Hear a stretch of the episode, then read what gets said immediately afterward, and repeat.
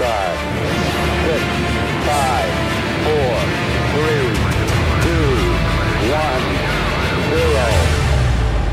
0. This is Ignition. Welcome to Ignition. I'm your host, Dr. Chris Burgwald. And I'm Father Andrew Dickinson. And it's my job to start every podcast with the loud welcome that blows out everybody's speakers and maxes the levels on our producer's sound systems. Right, Father? Yes, sir. That's what the same without it. Just did. So I apologize. Set your volume accordingly. It won't be as loud as the opening syllable. And welcome again to this week's episode. And as always, I want to begin by just reminding people to email me with any feedback, questions, ideas for future topics. cburgwald@sfcatholic.org, cburgwald@sfcatholic.org. Hi, Father. Hey. Happy Advent. Hey, thanks. You can say happy to me for something else today if you want. Happy birthday, Father. Thank you very much. It's good to be alive. It is. Father was showing off some yummalicious cookies that his niece sent him before we started recording.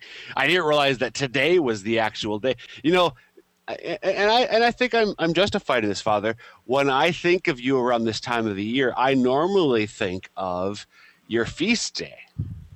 Correct. November 30th is the feast of the Apostle, Saint Andrew. And so that's what I typically associate this, late November, early December with. I didn't realize you were so born in such proximity to your birth. Were you due on November 30th? Is that why you're named Andrew? I was due actually in late November, but apparently I was too comfortable and didn't want to go anywhere. No, I wasn't named for St. Andrew. I was named for an evangelical missionary that my parents heard about who would smuggle Bibles into communist China in the 1970s. Wow. Yeah. Very cool. And he learned to rely on God so much that he quit hiding the Bibles. He just kept them in plain view in his car as he'd cross into the border of China. Really? And other places he'd go. And the guards would never see the Bibles. Wow. Yeah. So, pretty cool.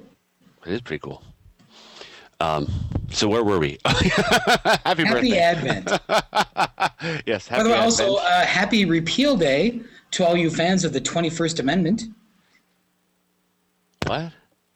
Today is the day that the passed, I believe it's the 21st Amendment, that overturned Prohibition. Is it 21st? That seems awfully late. Or maybe it's the 18th. Yeah, there we go. Yeah, well, no, yeah, all right, you're probably right. The 21st repealed the 18th. I'm sorry. Gotcha.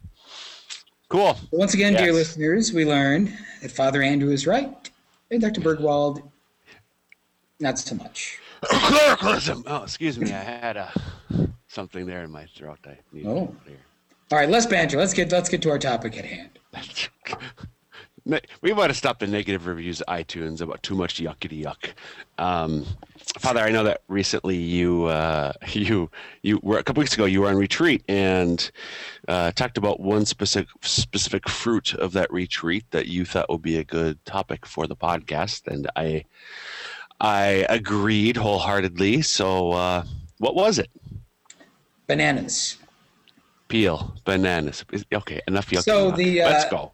So for dear listeners, my preference for my annual retreat is not a preached affair. It's not a active affair. It's a more contemplative, meditative style of retreat known as a 8-day silent retreat. Dr. Burgwald, do you have a question there?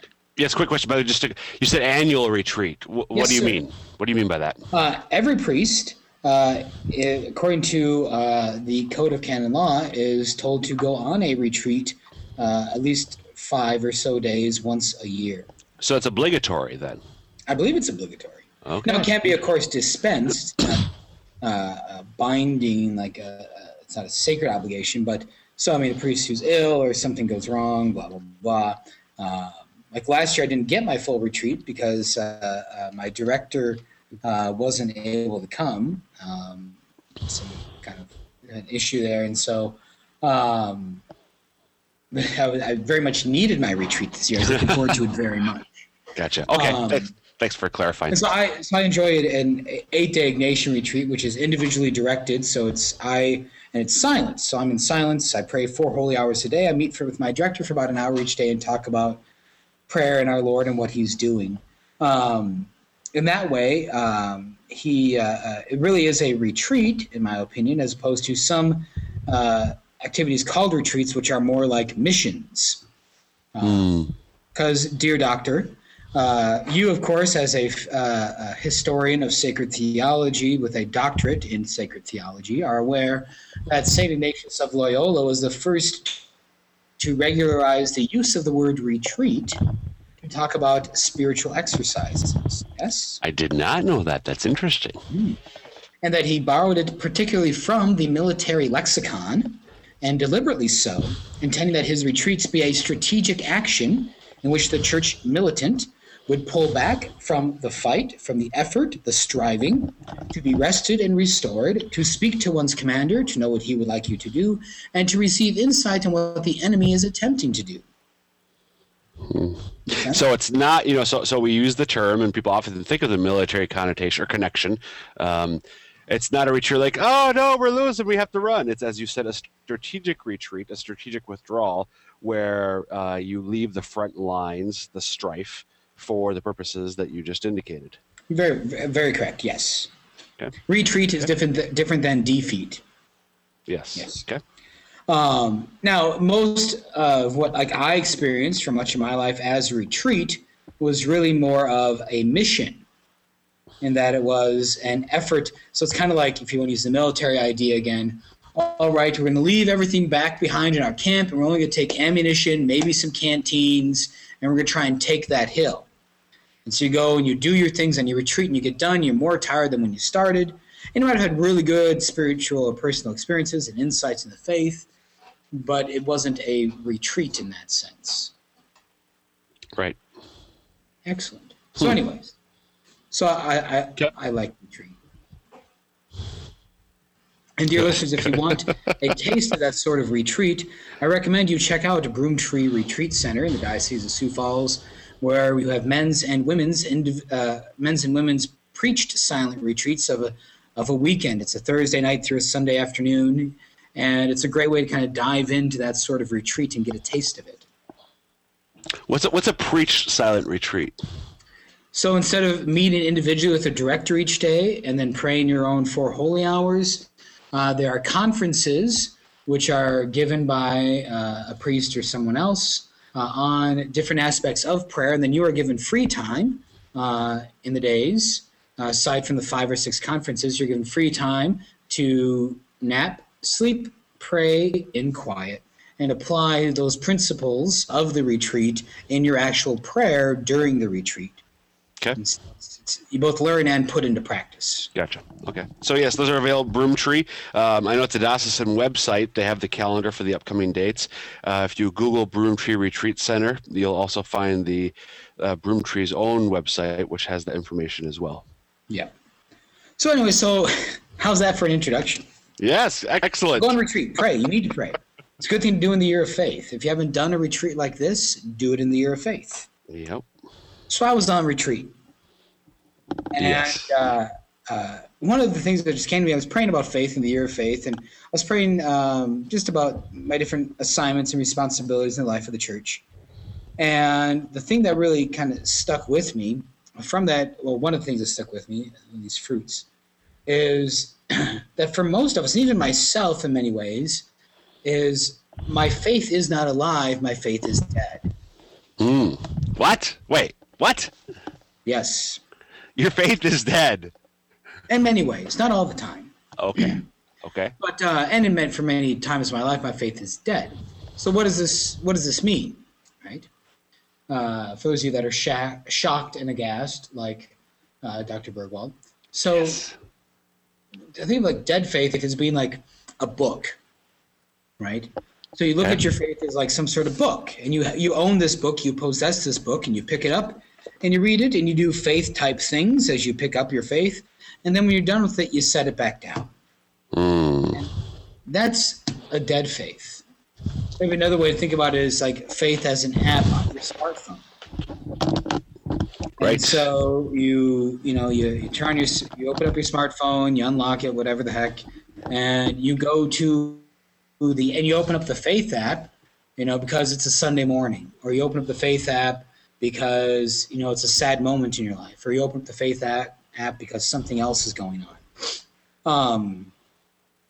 And so it's again that kind of static or dead faith. It's something that's not living within you. Something that you're just drawn. And that you command in that way. Right. And which in the end, all right, go ahead. Sorry. I'll wait. Go ahead. No, go. Which in the end then. We're professionals, people. Don't try this at home. Father, I'm going to defer to you.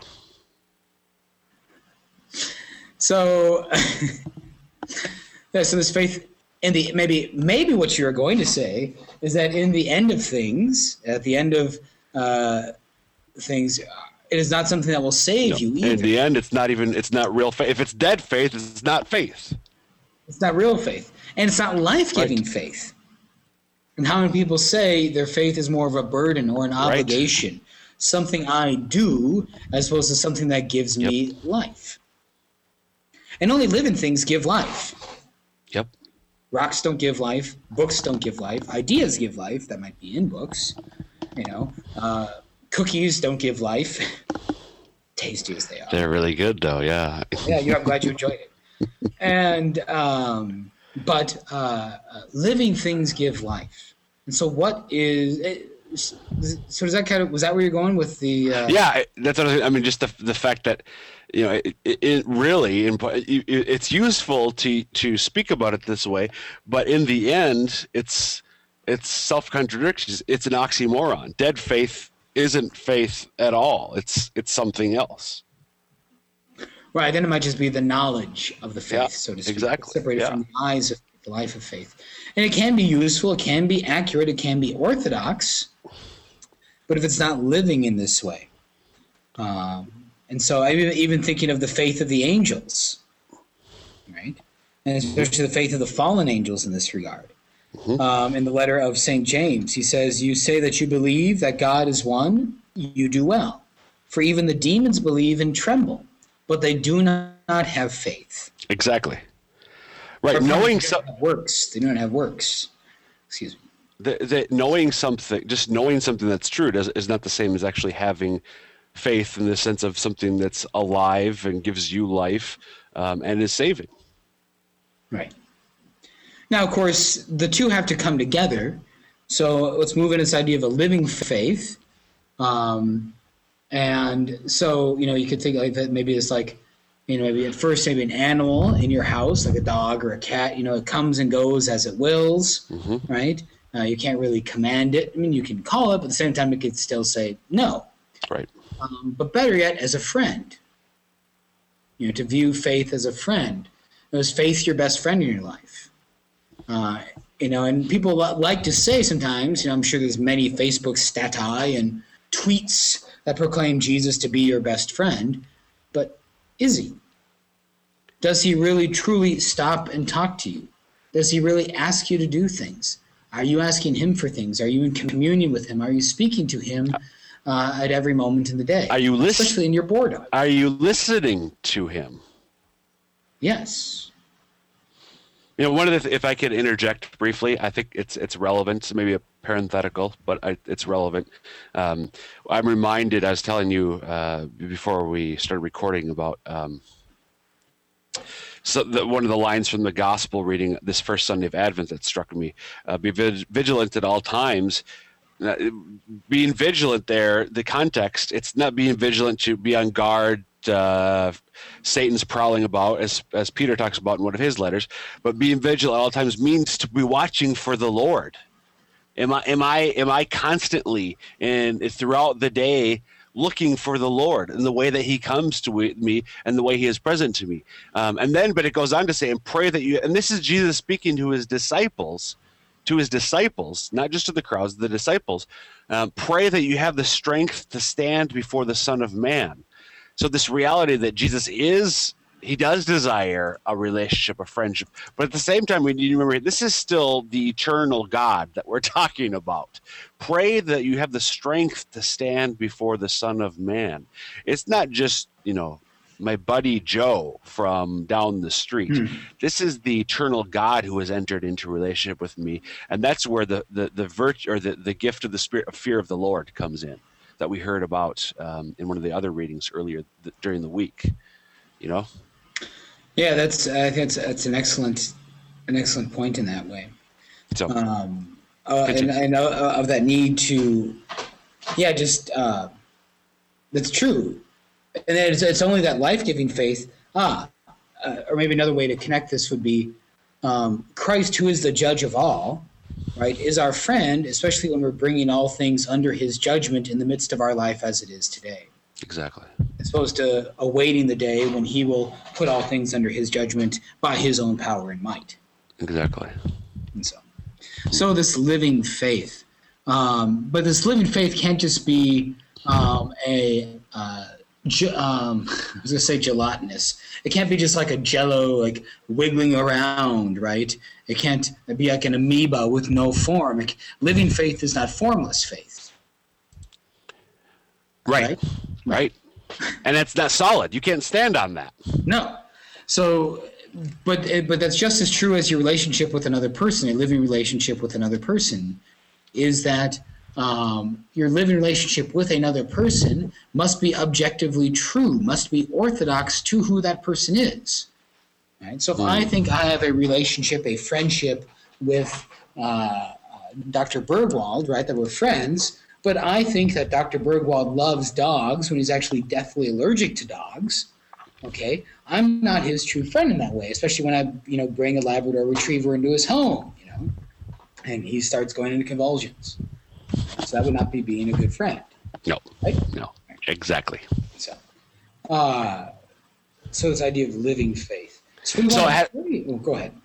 So it has to be, just to reiterate the point you're making right there, for true faith, for faith to truly be alive and living, it needs to be, as you note, accurate and orthodox. It has to be true. If it's not, it's also not living, saving, true, real faith. Right. Very much. But at the same time, we need to pray for a living faith, for an enlivened faith in this regard. And this is sort of something we can and should be praying for in Advent. Right, as we praying for a living, lively faith. This weekend, for my eloquent Sunday homily for the first Sunday of Advent, spoke about how everyone likes the Christmas time of year. At least most people do, right? A few Grinches, yes. But most people like the Christmas Advent time of year. At least the secular Christmas. And what are the words we use? Magical, special, different, otherworldly. And the world is transformed, right? God willing, we might get some snow one of these years. Yes, please. And especially when my students are still here to shovel and not when I'm all alone to shovel. But so this living faith, the Christmas season is this transformed time. Well, that's how the church desires you to live all the time. Yep. Right? We start in the Christmas time, the secular Christmas time, we start waiting. Right? We start looking for presents and things like that. We start anticipating. We're hopeful. And that's how the church wants us to live. If you think about, standing with your feet in the midst of the world, but your eyes turned towards the Lord. There's that wonderful Advent hymn that I like, People Look East. Mm-hmm. Seen that one, Dr. Burgwald? Seen that one? I've heard that one. Do you want to sing it? Oh, sing it! No, I don't want to because I don't want to scare away the listeners anymore. You sure? Than we already do. Come on. You can. Hum it? No, I'll no. Right, so this idea of looking east. And so the church, for a long time, has always tried to orientate itself. And that went also the notion that Jesus Christ as the true Son of God and the true light of the world, in a sense, when he comes again, would come from the east, in that sense. as the sun rises each day. And so this idea of turning and looking towards the Lord, that's part of the basic meaning of the word conversion. Right. To turn. And it's not just to turn. It's not, like a 1970s, rock song, to every season, turn, turn. I just have some sort of endless cycling of things. Well, I turn this way, then I turn that way, and I'm just turning willy-nilly. No, it's to turn to the Lord. Yep. To turn towards Him. To stand with your feet in the world, but your eyes fixed on Him, because it's from Him that our salvation, our life, comes. And salvation not just as a post-death gift, but salvation as a life lived now and here in my own life. Exactly. Focused on Him. Yeah. And so we need to pray. We need to pray, Lord, stir up my faith. So if you're listening to this and you think, oh, my faith is dead, or you know someone whose faith is dead in some way, or static, right, cold, pray for an enlivened faith. And I think one concrete way to do that is to seek to pray, to attempt to pray on probably a daily basis, the act of faith. There are different translations, different versions of the prayer, the act of faith. Pick one that you like and begin to pray it and ask the Lord in that to strengthen your – because that's – some people ask me during this year of faith, well, how do I grow in my faith? There are a lot of ways, but one of the ways is just to exercise your faith by praying with the spirit of faith, praying the act of faith, simply asking God to strengthen my faith. I can't do it on my own. You will not be able to do it on your own. God must empower you, and we cooperate with His gift, His grace that He gives us in that way. Yes, that cooperation, because He is pouring gifts of faith into your life, and our Lord does desire. And the gifts of faith are one of the things that comes through our baptism and our confirmation. Exactly. We're given these are infused into us. These gifts have been given to us. Now we're called to put them to use. I'm actually thinking of for this year in This year during Lent, I found through some writings by Dr. Ralph Martin, a great theologian. You're familiar with him? Yep. Great theologian, works at the Sacred Heart Seminary in Detroit, Michigan, and a lot of experience in evangelization. But he talks about, in the Summa Theologica, Saint Thomas Aquinas talks about the things that limit us from having a lively faith, the things that limit us from greater conversion in our life. And it's really beautiful. I don't have them all ready offhand.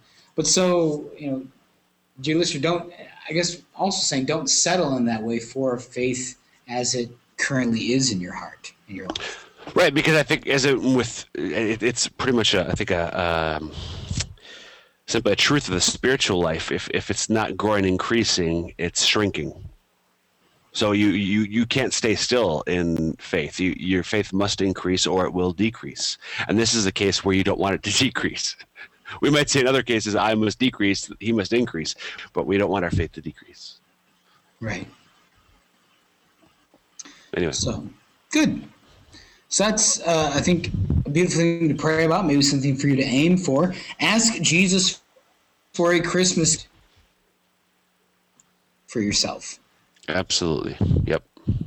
Amen. That's a gift that will endure, hopefully, for all time. Amen. Excellent. Thank you for sharing. I hate to put it that way, but for sharing the fruit that you found, at least that particular fruit from your retreat, Father.